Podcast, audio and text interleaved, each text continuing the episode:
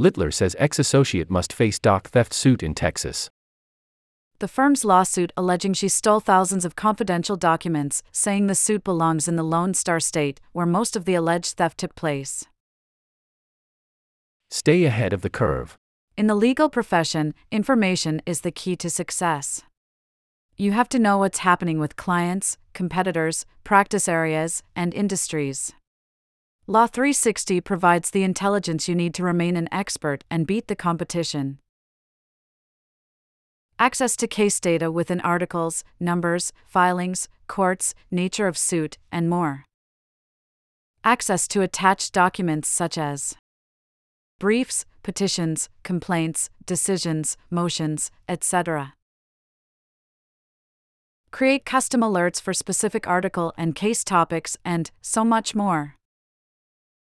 Try Law 360. Free. For 7 days.